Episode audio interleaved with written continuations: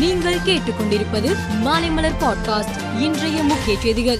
Mandous புயல் காரணமாக சென்னையில் தொடர்ந்து மழை பெய்து வருவதால் ஏரிகளை திறக்க பொதுப்பணித்துறை திட்டமிட்டுள்ளது. அதன்படி செம்பரம்பாக்கம் புழல் ஆகிய இரு ஏரிகள் மதியம் பனிரெண்டு மணிக்கு தண்ணீர் திறக்கப்படுகிறது. இதன் எதிரொலியால் அடையாறு ஆற்றங்கரையோர மக்களுக்கு வெள்ள அபாய எச்சரிக்கை விடுக்கப்பட்டுள்ளது.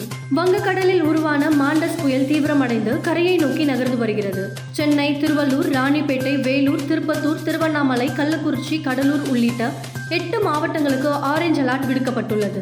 இதனால் இந்த எட்டு மாவட்டங்களிலும் கன முதல் மிக கனமழைக்கு வாய்ப்புள்ளதாக சென்னை வானிலை ஆய்வு மையம் தெரிவித்துள்ளது. குஜராத்தில் சமீபத்தில் நடந்து முடிந்த சட்டசபை தேர்தலில் பதிவான வாக்குகள் நேற்று எண்ணப்பட்டன.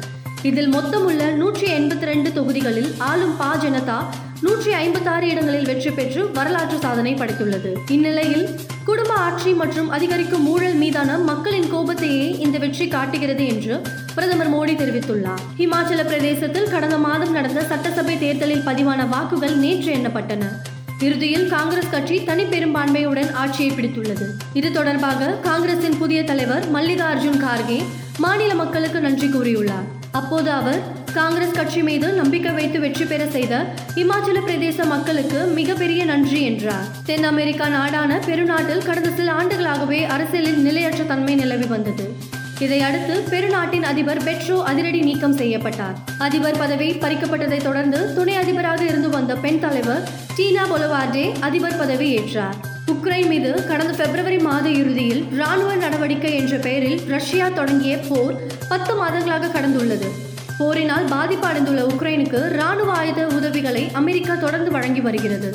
இந்நிலையில் உக்ரைனுக்கு மேலும் இருநூற்றி எழுபத்தைந்து மில்லியன் டாலர்கள் ராணுவ ஆயுத உதவியை அமெரிக்கா அனுப்பியுள்ளது. இரண்டாயிரத்தி இருபத்தி மூன்றாம் ஆண்டு ஜனவரி முதல் மார்ச் வரை இந்தியாவில் நடைபெறவுள்ள சர்வதேச போட்டிகளின் அட்டவணையை பிசிசிஐ வெளியிட்டுள்ளது. இந்நிலையில் ஆஸ்திரேலியாவுக்கு எதிராக நான்கு டெஸ்ட் மற்றும் மூன்று ஒருநாள் போட்டியிலும் இந்திய அணி விளையாடுகிறது. இதில் ஆஸ்திரேலியாவுக்கு எதிரான மூன்றாவது ஒருநாள் போட்டி சென்னை சேப்பாக் மைதானத்தில் நடைபெறவுள்ளது.